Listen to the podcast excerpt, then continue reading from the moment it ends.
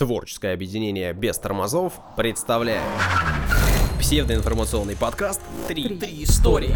Три микрофона. Три ведущих». Три истории. Внимание, прослушивание шоу вызывает привыкание. Слушай подкаст «Три истории». И не говори, что мы не предупреждали. Это подкаст «Три истории». Сегодня мы поговорим о нашей Калифорнии. О леди Гадиве, И о круассанах. У микрофонов Данил Антоненков. Дарья Лебедева. И Александр Онищук. Здравствуйте, привет. э, Телеграм-канал, в это время мы всегда о нем напоминаем. Группа ВКонтакте Да. у нас тоже есть. Помимо подкаста вы можете еще и высказывать мнение. Ну, в смысле, вы можете послушать, а потом что-нибудь нам написать. А можно просто мнение высказать, даже не слушать. Да. Ну, Или даже аудиосообщение записать может. Сейчас, возможно, все. а о чем-нибудь еще? Напомнить хотим? Нет, ну, может быть, не расширились. А ICQ-то мы заимели, нет? ICQ нет. Ну, И телефоны мы свои давать не будем. Все, хватит болтать. Отбивочку, пожалуйста. Сегодня история о леди Гадиве. Вот Даша, наверное, знает. Леди Гадива — это красиво. Да, да, да.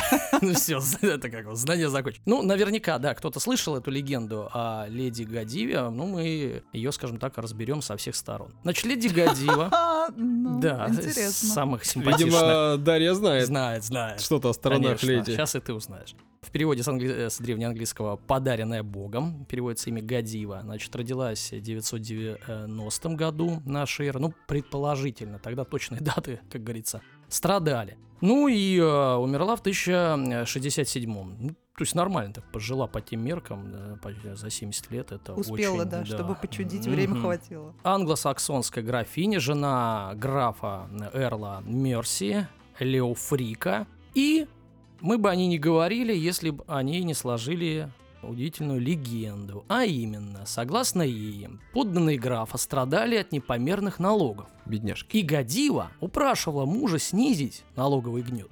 Однажды на вечеринке Лео Фрик, будучи сильным пьяным, э, пообещал снизить налоги, ну, чтобы, видимо, жена отстала, говорит, отстань от меня, я уберу налоги, уберу. Если ты на лошади по улице проедешь э, нашего города обнаженный. Ну, пошутил так, как казалось, неудачно. Ну, какая-то Значит, шутка, честно говоря. Да-да-да. Но в каждой шутке, как говорится, Да, Со своей женой-то так, знаете ли. Он был уверен, что, естественно, она это условие э, не выполнит. Однако а, она поставила свой народ выше э, собственной э, стыдливости и пошла на этот шаг. А может, просто захотелось адреналина на старости лет, вот я так думаю. И в итоге это случилось 10 июля, вот что интересно, есть дата, 40 года. Она проехала через весь город, Сколько лет ей в этот Ковентри. момент? Ну, на этот момент 50. Ага. Нормально. Нормально пошло. Верхом на лошади, будучи полностью обнаженной, жители города, любившие свою покровительницу, уважавшие ее за ее доброту, были предупреждены заранее и назначенное время выполнили ее просьбу. Они закрыли ставни и двери своих домов. Никто не вышел на улицу, поэтому никто не видел прекрасную обнаженную всадницу. И что, ни в Инстаграме, ни в Ютубчике Не, не, нету не, ничего? Даже сторис никто э, не, Не, ну, на всех главных изображениях она, естественно, предстает перед нами прекрасной молодой девушкой, но, Да. судя по всему, 50-летней действительно, она уже была молодой. взрослой дамой. Да, ну может в душе молодой, неважно. Ну, может, может, рисовали она- душу. Ну, может быть, раз она от Бога, то она и вообще, сохраняла как молодость. ее могли рисовать, если ее никто не видел? Ну, так у нас вообще так любят делать, вы не заметили? В общем, граф снизил налоги. Такова легенда. Я бы немножко другой сделал, конечно. Ну ладно. Значит, Ну, он теперь, пообещал. Ну да, к исторической реальности. В принципе, и, скорее всего, ну, она никак э, не связана с реальными событиями, хотя а, и э, Леди Гадива была, и Лео Фрик был, и город был, и все такое. В принципе, жизнь Лео Фрика и Гадива описана в хрониках достаточно подробно. Они установили, историки, что Гадива происходила из знатного рода, являлась сестрой Турольда Бакнелла, шерифа Линкольншира. Она вступила с Лео Фриком в брак э, до 10 года, то есть до 20 лет. И, э, следовательно, как мы уже все догадались, к 40 году уже была по средневековым меркам, ну, сильно пожилой женщиной. Там люди в средний возраст, наверное, дожития. У Ну, простолюдинов было 50, там наверное, это да меньше, там 35 у простолюдинов, наверное, у э, графьев и так далее, наверное, по больше. Ну, неважно. Итак, что известно, Леофрик в 43 году построил Бенедиктинский монастырь, который в одночасье превратил Ковентри из маленького поселения в четвертый по величине э, город Англии. Маловероятно, чтобы жители столь процветавшего места изнывали от непомерных налогов, но все же. Все-таки построил-то он в 43-м, да, события там за три года. Ну, допустим, ладно, окей. Лео Фрик наделил монастырь землей, дал владение, э, значит, обитель 24 деревни, а Гадива подарила такое количество золота и серебра и драгоценных камней, что ни один монастырь Англии, ну, не смог э, сравниться с ним по богатству. Это я вам просто факты из жизни Гадивы, э, этого местечка рассказываю, или Африка. Гадива была очень набожной, после смерти мужа передала все владения церкви, и э, Леофрик и Гадива были похоронены э, в этом самом монастыре. Что интересно, откуда вообще об этой истории стало известно? Значит, А история... реальная история или легенде? Вот я, я рассказываю. Историю об обнаженной всаднице впервые упомянул в своей хронике спустя полтора столетия. Как мы понимаем, когда кто-то рассказывает о том, что было полтора столетия назад, вот, э, Саш, ты начнешь сейчас рассказывать, что было. Вот как сейчас, как сейчас помню, 1870 год, и э, ребята, вот, ну ты понимаешь, Ну так сейчас и будет. она примерно. Историю рассказал монах Бенедиктинского аббатства, Он долго молчал и вдруг заговорил, да? Э, но другого, не, не вот этого, не, Ко- не Ковентри, э, не из Ковентри, короче. А Роджер Вендаверский. В чем прикол? Вот эти аббатства, они с друг другом, ну, немножко, что ли, э, конкурировали, потому что, а что это вам там отдали эти деревни, а нам не отдали, а что это вам эти сокровища и там а, вот после смерти там Гадива, а не нам. И, соответственно, конечно, а, зависть есть, и мог наговорить Всякого. всякого. И вот даже дату сказал 10, 10 июля 40 года, от него эта э, дата впервые прозвучала. Ну, то есть, э, знаете, когда человек говорит о точной дате, ну, сразу это все придает своей истории как будто бы налет Научность, правдивости. да-да-да. да. Ну, плюс вы же понимаете, что во всех этих э, аббатствах они там э, всякое разное варили. А, то есть после всякие. очередного, да, застолья. Ну, думаю, да. Значит, еще полтора столетия спустя, после вот э, того, как Намонах написал, э, эту историю включил в свою университетскую хронику историк Ранульф Хигден и снабдил ее некоторыми подробностями. Ну, то есть обрастает легенда уже подробностями, в частности, о том, это подробность, что Лео Фрик освободил жителей города от всех пошлин, кроме налога на лошадей. Кстати, король Эдуард I, это мы э, возвращаемся конец 13 века, то есть э, конец 13 века, 250 лет прошло с момента этой истории, решил выяснить правду о легенде. Легенда ходит, достаточно веселая, заманчивая, надо узнать правду. То есть такое расследование провести, да, журналистское повелел кому-то. Возможно, Местное- тоже после какого-нибудь праздника. проведенное расследование подтвердило, что начиная с 1057 года, когда скончался граф Леофрик, в Ковентри действительно налоги просто как бы упали, а вообще не взимались. Но, э, подождите, там 40 год, а здесь 57-й. И как это вообще э, связано? И, скорее всего, связано это со смертью именно Лео Фрика, а не с поездкой обнажен. Ну, в общем, не докопался толком. Ну, за- исследователь зато Эдуарда. выяснил, что у него на территории где-то не снимаются налоги, и, наверное, исправил эту ситуацию. 250 лет тогда не снимались. Значит, а, ну и еще история в истории, как мы любим. История о подглядывающем Томе. Она стала наслоением вот этой легенды о Гадиве. А, то есть никто не смотрел, а вот Том... Во-во, да. Начинается, будем делать грязь. Да. История стала, видимо, тускнеть. Они стали забывать, надо было придумать новый вброс. Итак, 1586 год. Совет города Ковентри заказал Адаму Ван Норту изобразить эпизод легенды на картине. Художник выполнил заказ. Помимо прекрасной всадницы на картине был изображен Лео Фрик, смотрящий на свою жену из окна. Картина была выставлена на всеобщее обозрение на главной площади Ковентри э, безо всяких пояснений, без ссылок, как говорится. Но э, население, соответственно, приняло изображение э, изображенного на картине графа за горожанина, подглядывающего за леди Гадивой. Так появился бинокль, да? Или что? Так, так появился подглядывающий том. А Все подумали, что это какой-то просто чувак не закрыл и решил подглядеть. А, мало того, сле- в- в- впоследствии английское слово «пиппин» подглядывающий превратилось в его фамилию. То есть так, Томас Пиппин подсматривал. Мало того, согласно легенде, он ослеп за свою вот эту наглость. Тогда Пипин короткий, получается, подглядывающий короткий. Да, видимо. Значит, Одним мало- глазком это называется. Саша знаком с этим, видимо, не понаслышке. Зачем вот вы грязи добавляете в историю? Ну не про меня же. Ну, про кого? Про Дашу могу. Ну, она тогда перестанет так смеяться. А Я все буду отрицать. Можно начинать. Это не я. Ладно, 1678 год. Жители Ковентри учредили ежегодное празднование в честь Леди Гадивы. Фестиваль проводится по сей день, что интересно. В течение дня проводится карнавал с обилием музыки и песен. Вечером фейерверк. Участники карнавала наряжаются в костюмы э, 11 века. И от руин первого кафедрального собора и далее по маршруту, якобы проложенному некогда отважной леди, проводится шествие. Проходит ли оно на лошадях и в голом виде, не сообщается. Не, не, не смог я узнать. Видимо, надо посещать. Это не очень удобно, я полагаю. На лошади в голом виде. Ну, вы ж не знаете, вы не пробовали. Заключительная часть фестиваля проходит... Откуда ты знаешь? Об этом следующая история. Заключительная часть фестиваля проходит в центре города, в городском парке у памятника Лиди Гадиве. Кстати, есть и памятник. Значит, здесь звучит музыка, э, все э, радуются, значит, а участники праздника соревнуются в различных конкурсах. Мало того, выбирают лучшую Леди Гадиву. В нем принимают участие женщины, одеты в туалеты э, дам 11 столетия, и непременным условием соревнования являются длинные золотистые волосы. Возможно, кстати, проводится конкурс, тоже неизвестно, кто лучше отменит налоги, проехавшись нагишом на лошади или на велосипеде. Тоже неизвестно. Но, кстати, памятник 1949 года, достаточно современный, представляет собой скульптурное изображение обнаженной леди Гадивы с распущенными волосами, сидящей верхом на лошади без седла, свесив обе ноги на левую сторону. Вы, кстати, можете посмотреть в интернете, достаточно э, красивый монумент. Изображение памятника помещено на печать городского совета Ковентри. Представляете, то есть леди Гадива нормально плотно вошла в жизнь Ковентри. Хороший бренд. В прошлый раз я вам рассказывал про майя индейцев, и м, э, часть моей истории там как-то так получилось, что я э, проговорил о Калифорнии. Ну и сказал о том, что вот, значит, мексиканцев забрали Калифорнию, американцы, но а наш ученый туда ездил, в эту самую Америку, в эту самую Калифорнию. Ну и э, пробираясь сквозь тернии э, к знаниям, я э, столкнулся с, с историей, которую раньше, в общем, как-то слышал, но так проходил все время мимо. Ой, да хватит врать, ты, наверное, заказал домой сейчас все до- на доставках. Роллы Калифорния.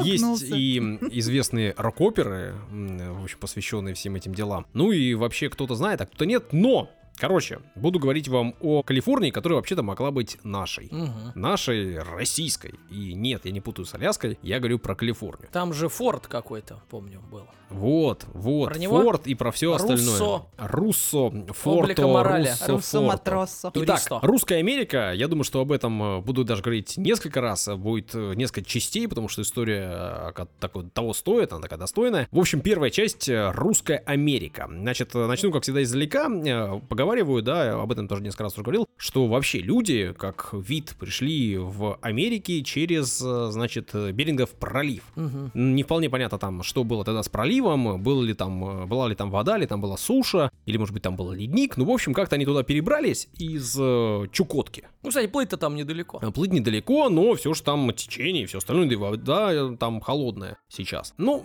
в общем, как-то они туда добрались, расселились, и, в принципе, логично, что тут путь э, распространения власти над территориями вполне логичный. Когда-то, значит, наше государство, э, в тот момент Российская империя, добралась до Чукотки, присоединила эту самую Чукотку, ну и дальше, дальше двинулась э, осваивать пространство. Значит, в... считается, что вообще вот первыми европейцами, которые открыли Аляску, были как раз таки русские исследователи, моряки, э, военные. Был такой, значит, бот Святой Гавриил. Бот это одномачтовое судно, и вот э, туда, на этом самом одномачтовом судне, а, 21 августа 1732 года, есть точная дата, и это не легенда, а, Значит, добрались э, значит, к северо-западному побережью Америки. Наши ребята высадились на принц, э, мыс принца Уэльского, это самая, самая западная точка Америки. Ну и тогда его, правда, назвали мысом Гроздева в честь человека, который был топографом. Груздева или Гроздева? Г- э, Гвоздева. Гвоздева. Ну, Гвоздева. да, Михаил э, Спиридонович Гвоздев. Вот, это наш топограф, вот, и он, соответственно, в честь него и назвали. Ну, потом, видишь, э, принцем Уэльским обозначили тот мыс. Принц Уэльский Гвоздев. Гвоздев, Груздев и... Как еще третий вариант? Да все, исправился я, И Гвоздев. Гузеева. Вот, и ты же узнал все. Михаил Спиридонович. Значит, при этом, я вам назвал точную дату, 1732 год, однако есть предположение, что до этого уже там, в Америке, в Аляске, были русские поселения. Связано это с Мне легендой... так интересно, Гвоздев приплывает и так, и смотрит, кто там, что это такое? И думает, ну сейчас А я... где нет, Гроздев? Нет, нет, сейчас я из Гузеевой, а я... И, и думает, кто тут уже занял место? Сейчас я их разгоню. И он говорит, начинает материться, а они начинают его материть в ответ. И говорит, ребята, Откуда вы, вы, что ли? знаете? Речь-то русскую знаете, откуда? А, есть легенда о таком тоже исследователе и, в общем, человеке, который вошел в историю, Семен э, Дежнев. Я думаю, вы слышали о конечно. нем. Это да. Это, в общем, человек, который тоже Тут не перепутать. в 1648 году там где-то плавал, и плавал не вполне удачно. А Его экспедиция была на трех э, судах, кочи они назывались, это еще были парусно-грибные суда, и, в общем, одна из этих кочей, по легенде, потерпела крушение и туда отправилась в Америку, вместо того, чтобы к Чукотке пристать, она вот туда вот ушла. И там люди поселились, понятно, что там были индейцы, понятно, что там были алиуты, ну и вот русские там поселились, и вроде как э, находили какие-то, вот при,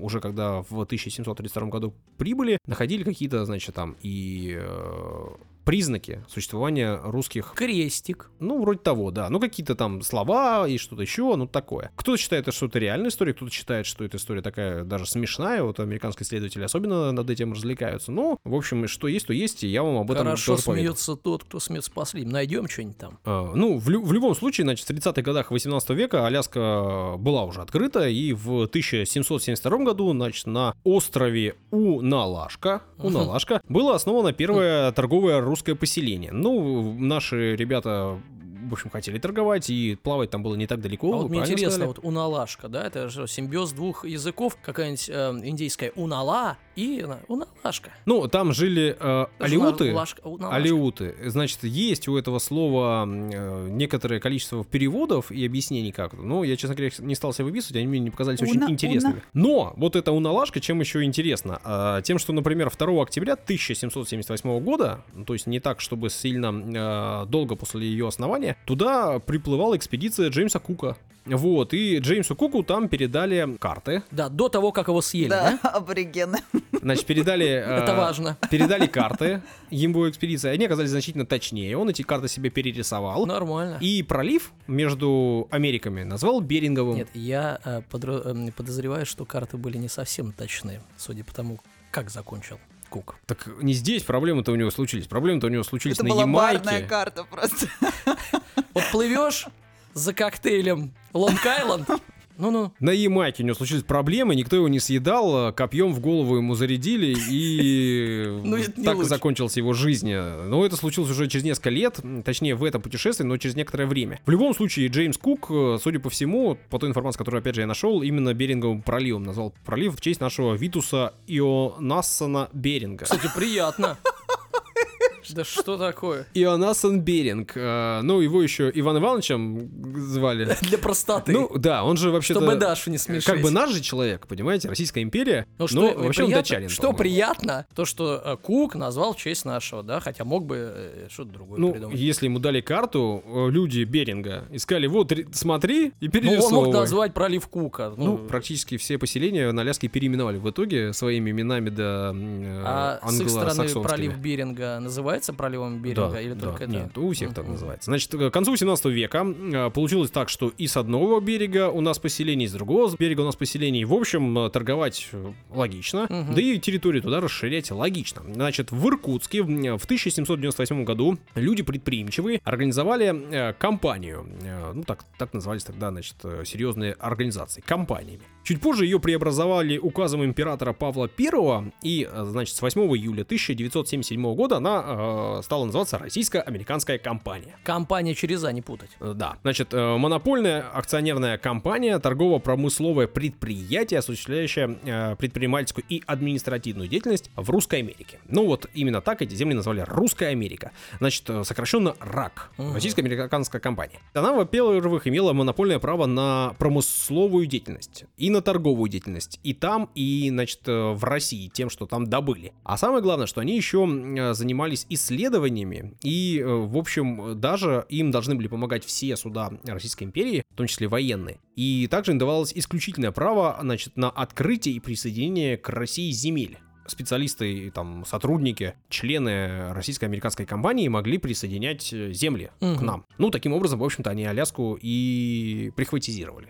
По Аляске все понятно, мы там высадились, мы ее открыли, но, в общем, там было неплохо. А, Там можно было добывать шкуры, и, в общем, этим в первую очередь российско-американская компания и добывала. Еще Значит, до Ди Каприо в фильме «Выживший». Да, значит, с 1804 по 1840 э, годы они, помимо прочего, а, создали 25 морских экспедиций, организовали в том числе 15 кругосветных. Иван Крузенштерн, например, как раз-таки плавал от э, российско-американской компании. Человек и пароход. Да-да-да. Занимались они тем, чтобы добывали в основном меха, как я и сказал. До середины 19 века это было главное их э, средство добычи. За 10 лет с 1809 года они заработали 15 миллионов рублей серебром. Но это страшно большие деньги на... А за сколько Аляску-то продали? Чуть ли не за три или что? Об этом я вам расскажу в Если истории. сколько, сколько? 15 лямов подняли. Запомним эту цифру. Да, они шкурок, значит, заработали на шкурках. Добывали они там всяких разных э, зверьков и вот этих шкурки. Морских бобров, каланов, морских котиков, речных выдр, бобров и вот всем этим делом. Ну, на Аляске с выдрами и бобрами-то все хорошо, а вот с продовольствием все плохо. Холодно там и особо ничего не вырастешь. Можно возить, можно торговать э, с, там, с испанцами или с американцами уже, да, в тот момент. Но э, торговля дело такое, нужно договориться, чтобы цены были приемлемые. А возить далеко, а выращивать невозможно. В общем, подумали, подумали наши ребята, которые управляли вот этой самой русской Америкой, и решили, что население надо кормить, и нечего тут договор договариваться. Поэтому Александр Андреевич Баранов, первый главный правитель русских поселений в Америке, принял решение, что нужно двигаться на юг. Нужно найти земельку там где-нибудь и там что-нибудь выращивать. Значит, в 1808-1811 годах две экспедиции отправили, нашли землю, хорошую, красивую, значит, небольшое открытое плато, обращенное к морю, ну, вы понимаете, что это важно в этом случае, расположенное э, вот сейчас э, примерно в 80 километрах от Сан-Франциско. Mm. Ну, так, чтобы вы понимали географически, где это. Красота. Калифорния. Тут были и пастбища, и строевой лес, что тоже важно. Рядом была река, которую наши, конечно же, назвали. Дали имя, назвали ее Славянкой. Ну. Сейчас ее переименовали, Ах. называется она Russian River. Ну, тоже русская река, да. Ну и в целом, в общем, было тепло и хорошо. Решили, что с 18 года здесь будет град. Угу. Да, ну и начали строиться. Иван э, Александрович Кусков, русский исследователь с 25 русскими, э, значит, подчиненными военными и членами вот этой русской американской компании и 90 алиутами отправились на построение форта Рос. Угу. Вот тот форт, о котором угу. говорить. Значит, э, в итоге форт Рос стал самым южным поселением в русской Америке. Разные годы разное количество людей там проживало, от 170 до 290 человек. Там жили русские и те самые алиуты алиуты, ну и индейцы. Ну и креолы, соответственно, стали там появляться, что, в общем, не удивительно. Креолы? Ну, это... Цвета шоколада. Вспомнил 12 э, стульев и песню про креолку цвета шоколада. Ну вот. Помахала значит... с берега рукой. И в нее влюбился, и ее назвал он э, «Птичка на ветвях моей души». Какие у вас знания глубокие и специфические. Все так же приплыли туда, в Калифорнию, вроде тепло, вроде хорошо, но решили все равно заниматься шкурками этих самых каланов. Быстренько их там перебили за пару лет этих каланов, их там оказалось не так много, на севере их было побольше. Ну и, в общем, начали уже заниматься тем, чем должны были, для чего их туда и послали. Начали выращивать всяко разно, в том числе зерно. Так вот, например, в 1838 году они э, закрыли две трети потребностей всей русской Америки. О, нормально. По зерну. То есть ход сработал. Ну да, также занимались животноводством, садоводством, там э, виноградники даже высадили, поговорили, что первые виноградники, которые были посажены в Калифорнии. Ну, то есть вот все виноделие Калифорнии, э, которое сейчас там процветает, как говорят, оно вот пошло оттуда. Значит, в 1830-х эм, годах на плодородных землях к югу э, от крепости вот этого Форт Росса основали три ранчо. Значит, там обитал до 1700 голов крупного рогатого скота, 940 лошадей и мулов, а также 900 овец. Ну, шерсть добывали там по 800 килограмм шерсти, которую, соответственно, отправляли на экспорт. Ну, то есть торговали. Ну и верфь у них своя была. В общем, э, Форт рос э, такое серьезное поселение. Угу. Единственная проблема была в том, что, в принципе, на эту землю, куда пришли наши, претендовали испанцы. Ну, время было такое переходное, и э, испанцы были, с одной стороны, вроде как законными обладателями этих земель. С другой стороны, они, во-первых, не вели там никакой деятельности, во-вторых, особенно не договаривались с индейцами, которые там жили. Ну, знаете, как европейцы приехали, сказали, это наша земля. А угу. то, что там индейцы живут, ну и живут, и ладно. А наши подумали-подумали и решили договориться с индейцами. Жили там, значит, э, в тот момент индейцы по прозванию Кашая Помо. Угу. Вот э, с этими Кашая Пому и договорились. Миротворцы. Интересно, что, значит, э, этих самых индейцев сейчас, вот на данный момент проживает примерно 5000 человек. Но вот на своем родном языке э, говорят там единицы, буквально там деся- десяток человек. Но в этом самом языке родном вот до сих пор есть примерно 40 слов, заимствованных из русского. Оу, Ну, матерных. Ну, не знаю. Но знаю, что, значит, договорились наши с ними о аренде земли, да, или о выкупе земли, что-то такое Видимо, слов, договор. связанных с торговлей, да, удобных. Ну, э, или вот я сейчас расскажу, как они Сюда договорились. иди. Вот Да. такие есть слова? Земля тут, Не Нет, тут, а тут, а. моя.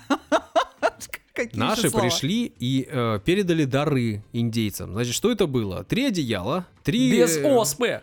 Трое Я, штанов, э, хочу обратить внимание. два топора, три мотыги, ну и, конечно же, несколько ниток бус. Это важно. Вот. Ну, я По думаю, традиции. что, я думаю, что и слова Бусы должны быть такие. Куда без бус? Топор, там, бусы, мотыга, Ну вот такие слова, наверное, для них и есть.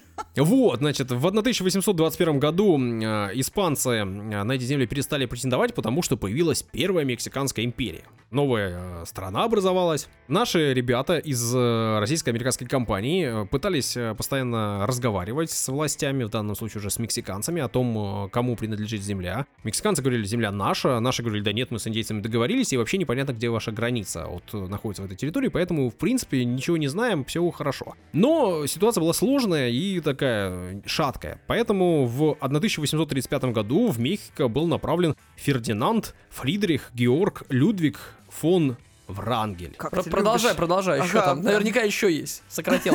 Фон Врангель, иначе говоря, Фердинанд Петрович Врангель. Ну, для простоты, как всегда. Это российские военные Просто государственные Петрович тогда, деятели, да. мореплаватель, полярный исследователь, адмирал. Адмирал Фр- Врангель. Ну что вы, А был Фукс и помощник Лом. Отправили его, он там э, поговорил с властями мексиканцами в Мексико, в Мехико. А те сказали, так, э, в общем, проблем нету, давайте, земля ваша, только признайте нас, э, как империю А. мексиканскую. Но, значит, наш э, император Николай I на тот момент подумал-подумал, сказал, нет, не желаю я Вот признавать». дает. А, нет, вот удивительно. Дайте-ка мы обсудим, э, значит, э, скажем так, способности дипломатические нашего императора. Вот у тебя там небольшая горстка людей. Ты либо идешь на конфликт, оторванных от большой земли России, да? Соответственно, ты что, ты хочешь здесь расширяться? Ты хочешь завоевать весь континент? Ну, это явно не получится этими силами. А тебя тут признают, ну, мол, твои земли, где можно закрепиться, да, и условно и- иметь добрососедские отношения. Ну, просто признать эту Мексику. Нет, смотри-ка. В общем, ситуация была сложная, но вот эта проблема, о которой вы сказали, ее, в принципе, на тот момент уже перестала а, быть актуальной, потому что наши в Аляске договорились с гудзонской компанией, компанией Гудзонского залива, о поставках продовольствия на каких-то приемлемых условиях, по хорошим ценам, и на эти самые поставки так вот именно, постоянные. как ты говорил до этого. Поставки это поставки, они могут всегда прекратиться, Ну, да? вот а здесь по- своя земля, которую выращивают, две трети дает. Да я не против, я бы тоже не отказался от дачки в Калифорнии. Ну что вы, ну конечно. Но... Ездил бы к бабушке. Да, ну тогда смотрели на это иначе. Ну, в общем, подумали-подумали, решили, что надо уходить э, из форта Росс и э, приняли решение продавать э, эту, э, значит, землю Да. со всеми постройками. Люди оттуда Сдали. наши а, ушли на кораблях, а продали, значит, землю мексиканцу швейцарского происхождения э, Джону Саттеру, ну, владевшему в тот момент 200 километрами квадратными земли в окрестностях, и продали за 42 857 рублей серебром. Вообще ни о чем. Значит, он должен был поставлять э, за эти деньги питание, продовольствие, пшеницу Да, да, к нам да. туда на Аляску. В итоге поговаривают, что не выплатил он из этих 42, э, Ну-ка. почти 43 тысяч, 37,5 тысяч не выплатил. Красота, да? Пять штук только.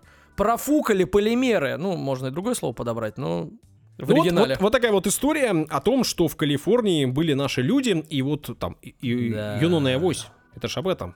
Если вдруг не знали, если вдруг не слышали, Не знали. посмотрите, послушайте. Я А, тебя никогда... ну и когда-нибудь вам историю расскажу о Аляске, а еще Как профукали А- Аляску о расскажешь. других землях.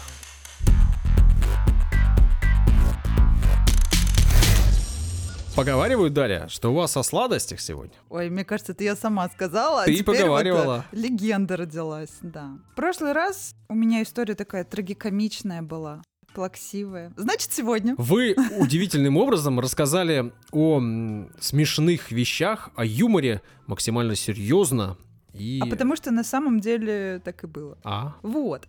Друзья, ребятки, завернитесь в пледик, налейте себе какао, чашечку, э, возьмите себе пару булочек, а может и побольше, и послушайте, сегодня у меня теплая история про круассаны. Это, скорее всего, будет такой мини-урок истории, плавно переходящий в урок этикета. И Как тоже много будем... уроков за один раз. Да, да, да. Будем опять отличать правду от истины, ровно так же, как было с историей Дани про Леди Гадиву. Вот тут такая же фигня получается. Потому что, несмотря на то, что у всех есть стереотипы и связь, э, значит, круассана с Францией, а на самом деле родиной круассана всегда была и остается навеки Австрия. Не знаю, слышали вы об этом или нет, но это А, факт. Австрия? Не, это, по-моему, там где кенгуру, да? И аборигены. Ну да. Я не слышал об этом. Так Буду вот, честен. В действительности, тогда просто этот круассан готовился не из слоеного теста, а из обычного. Он был достаточно тяжелым. Он блуждал где-то по территории Европы. Вообще не очень понятно, где, ну, первое упоминание вообще в 13 веке о круассане. Все это связано с крестовыми походами и так далее. Об этом толком ничего не известно. Но первое уже конкретное упоминание с названием, оно относится именно к Австрии. Здесь тоже конкретики очень мало, и поэтому, естественно, появилось сразу несколько легенд. Мгм. С чем связать? У нас все прекрасное всегда появляется кровавым путем, как мы уже Мгм. выяснили. Вот без этого... Человеческая традиция. Да, да, да, вот действительно, без этого вообще никак. Так вот, одна из легенд. 12 сентября 1683 год. Мгм. Естественно, кто у нас был тогда самым воинственным, у кого было больше всего претензий, это османы, бесконечные войны с османами. Так вот, как раз это Венская битва. Действительно, эта битва увенчалась огромным успехом и, по сути, стала финальной вот в этих посягательствах османских. Да, то есть э, это великая победа, и как же с ней не связать легенду с появлением такого замечательного блюда, и Мгм. чтобы потом еще соревноваться э, за авторство, да, потому что все-таки у всех Ну, связь с Францией идет. Туркам мало всякой пахлавы и так далее, что ли? Так нет, Решили и австрийцы- круассанчики себе. Нет, не турки. отжать. Не турки, а австрийцы, наоборот. Как А, раз в австрийцы, честь, всё да, э, в честь победы над турками мгм. они решили вот этой Понял. формы делать, потому что это же полумесяц, и Мгм. переводится как полумесяц. Они отдали все почести тем самым пекарям, которые предупредили на самом деле военных о том, что османы, турки уже делают подкоп, что они собираются там все взрывать. Как-то что не очень как- логично и- и делать Они- полу- нет, потому что- полумесяца, символ во- Нет, врагов, и потом смотрите. его есть. Так А, съедаешь же, так да, да, уничтожаешь. да. Нет, все очень логично. Фишка Они в том, рано что- встают. Да, Это как Раньше гуси всех. спасли Рим, что ли? Действительно, Саша прав. Они Австрии рано очень пекаря. встают и успели предупредить, услышали, что делается подкоп. Но, естественно, спаслись они не, э, не сами. Был альянс с, э, с поляками. Никаким э, пекарем это отношение, по Пекарей сути... в армии поляков не было. Пекари вообще тут ни при чем. Нет, поляки как раз-таки были, а вот с пекарями история Вот. мутная. Еще, а, значит, вторая часть этой легенды мне больше всего нравится, потому что это рождает целую историю традиций, что турки, убегая, спасаясь после того, как, значит, пекари сообщили военным, то они перепугались и убежали, и случайно обронили несколько мешков с кофе. А, и поэтому надо круассаны с кофе, да? Но на самом деле, да, кофе, он же зеленый, Мгм. зеленый в мешках. И никто не понимал, что с ним делать. Это факт, это действительно мы все знаем. Потом и у нас он появился, это уж история, мне кажется, ни для кого не секрет. И тогда действительно тоже связывают э, с именем одного человека, который вроде как первым, Кульчицкий его фамилия. Э, он стал героем обороны Вены, и он как раз э, вот эти зерна зеленые решил варить и раздавал их на улице, потом попытался продавать вот этот Ну, напиток, никто его не покупал, Но потому что он был знатно, видимо, Потому что он равно. был горьким, да, он решил туда потом добавлять сахар, молоко, стали покупать, но это тоже к правде имеет э, такой достаточно А потом сказать, да выкиньте вы эти, отношение. сожгите эти чертовы зерна, они невкусные. Но- Сожгли. Но именно с этим связана традиция вот этого самого европейского завтрака. Кофе по-турецки, по-восточному точнее, кофе по-восточному и круассан. Вот с этим связывает вот эту традицию. Просто очень красиво, да. Еще, ну да, то есть нужно все-таки сказать, что да, э, переводится как э, полумесяц. А и с какого поэтому... языка? То есть изначально в Австрии называли, ну да, кипферл. Э, Очень похоже это- на круассан. Да, ну французы, естественно, на свой лад потом уже перевели полумесяц. Это на Ага. всех языках означает полумесяц. Только у нас круассан. Да по-русски тоже круассан это полумесяц. Так вот, э, это действительно важный символ для культуры ислама, поэтому в знак победы над врагом, и в любом случае это осталось навсегда. Еще один миф, Точнее, это очень похоже на правду, что Мария Антуанетта, всем известно, что ее во Франции, когда она уже туда переехала, да, чтобы выйти замуж за Людовика, а, ее называли пренебрежительно австриячкой, и ее не очень любили, но она действительно просила, чтобы ей к столу подавали все австрийские сладости и вкусности различные. Но даже если связывать распространение круассанов с ее именем, то это никакого отношения к массовому распространению не может иметь, потому что круассаны ела тогда только она в основном. Мгм. А это она про пирожные ляпнула и хлеб? Если нет хлеба, Да. пусть едят пирожные. Мы, по-моему, где-то уже это обсуждали в какой-то истории, но это на самом деле вымысел. Там перевод дословный с... э, На каком языке она там произнесла это? На французском или на каком? Там дословный перевод немного другой, и там не пирожные в переводе. Ну, неважно, она же. Ну, а там был смысл фразы, сказанной ей, вообще другой. То есть это тоже обросло легендами. Она не была настолько кровожадной, как всем... Ну, всем удобно так думать. Или глупый. Да, это Я, вообще забавно. ответ.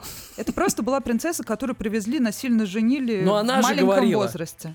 Да Но вроде... она же, ты на она Нет, я сказала. спра- я спра- Скажи-то она сказала, Я но спрашиваю, Даша, это ё-моё. она сказала. Может, там другая какая-нибудь, Ма- Ма- Мария, Марина. Да в том прикол в том, что она этого не говорит. Ну Хорошо. да, типа Мария Антуанетт. Да. Типа она. Ну, Типа- слава богу. Ну типа Маша сказала.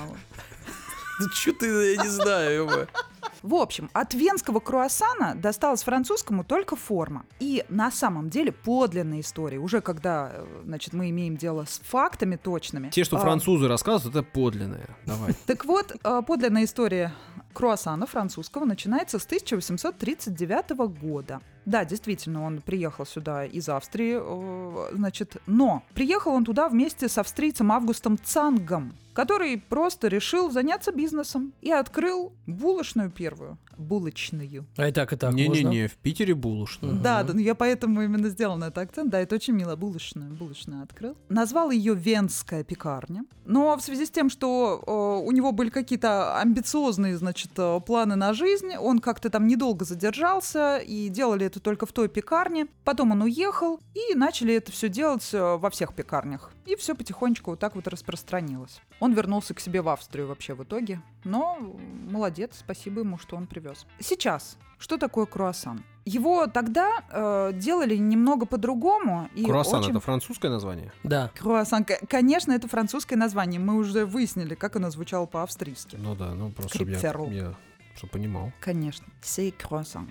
И Если уж на то пошло. возникает вопрос. Мы же Да, любим все-таки круассаны есть по утрам. А как правильно есть? Левой рукой, Как мизинцем. говорит одна известная женщина, это, это все. Ну, она говорит про здоровье, я скажу, это все про историю, а теперь про еду. Так вот, как правильно есть круассан? Во-первых, вы уже заметили... А рот нужно использовать? Засовывать глубоко? Вооружитесь ртом. В том-то и дело. Послушайте, пожалуйста, Не может, нужно- может быть, вы всю жизнь неправильно его А, едите? Это, во-первых, да. Вот вы окажетесь э, в какой-то приличной... ко- Или просто захотите произвести впечатление на какую-нибудь милую француженку. Так вот, э, усаживайтесь рядом с милой француженкой. Так легко на нее произвести А. впечатление, просто съесть круассан, А, правильно? Обязательно круассан должен быть в правильной форме, мы уже выяснили, Мгм. в э, полумесяцем. Мгм. Хотя иногда из-за какого-то особенности приготовления он приобретает прямую форму, но, Мгм. конечно, было бы приятнее, раз он называется, переводится как полумесяц, чтобы он был в форме полумесяца, был желтым внутри, потому что это значит, что там масло, а не А не маргарин. а не, ну да, не всякая фигня. В общем, если круассан сделан на масле, то он внутри должен быть желтеньким. Правильный Мгм. круассан должен быть желтеньким. Круассан, он э, из-за того, что сделан из слоеного теста, он очень сильно крошится. Мгм. Э, В рот его запихивать, как озверевшие, осатанелые, э, значит, э, голодные люди, не стоит. Все-таки нужно над своей тарелкой аккуратно оторвать кусочек, но этот кусочек должен быть таким, чтобы поместился сразу в рот, а не так, чтобы от него нужно было откусить еще один А кусочек. если рот настолько здоровый, что помещается весь круассан? Эти, э- этично ли, да? Точнее, согласно ли этикету? Можно весь круассан сразу? Это, это что-то из, укра- из украинских сказок уже про галушки там и все Нет, такое, что они сами это поднадкусить. запрыгивают. Поднадкусить. Ну, может быть. Украинский. Так, Может. пожалуйста, без этого. А еще важно, чтобы он не крошился над э, тарелкой, нужно его как бы немного примять и э, сделать круассану массаж. То есть вы берете пальцами аккуратно, э, значит, кусочек круассана, потому что он крошится над тарелкой, чтобы это все на вас не осталось, все Мгм. эти крошки, особенно если вы там ут- м, завтракаете, завтракаете, например, с кем-то, свидание у вас там. Смотрите, если вы хотите познакомиться с Милой... Дарья, Да Дарья, подождите. Если у вас свидание с утра, Ничего то, в себе. принципе, уже вы произвели впечатление, скорее всего.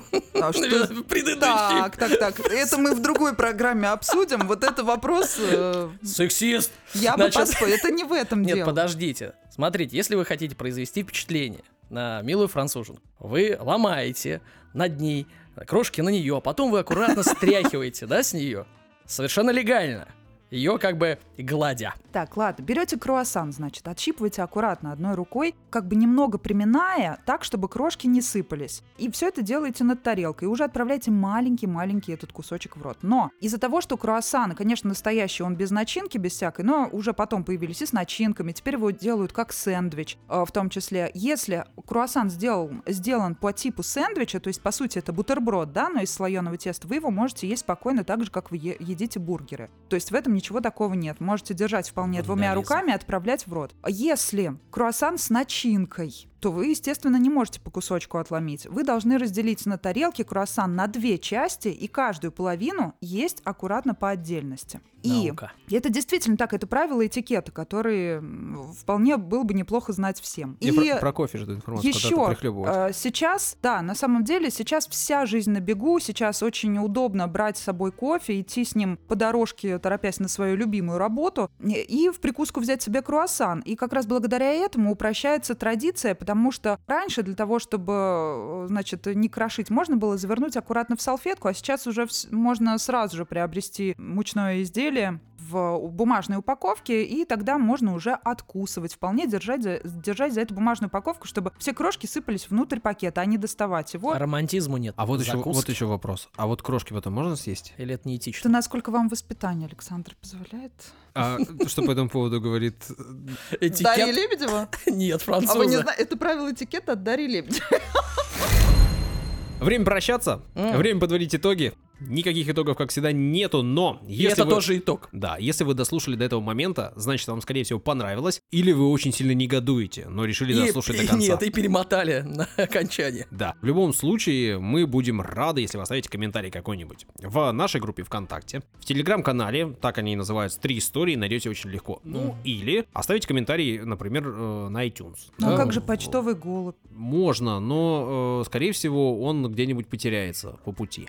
А вот в этих местах мы точно прочтем и даже как-нибудь отреагируем. Мгм. Ну, возможно. Спасибо, что слушаете. Спасибо. Одинокий голубь на карнизе Зак. Да, это что ли? Я вот думаю, когда нас уже начнут э, за авторские права-то притягивать? Ну, мы немного, мы только разные? 5 секунд, это можно. Хотел сказать э, всем спасибо, что дослушали. Спасибо, что вы тоже остались здесь до конца, не убежали никуда. Ну и время прощаться. Пока-пока. Всего хорошего. До свидания.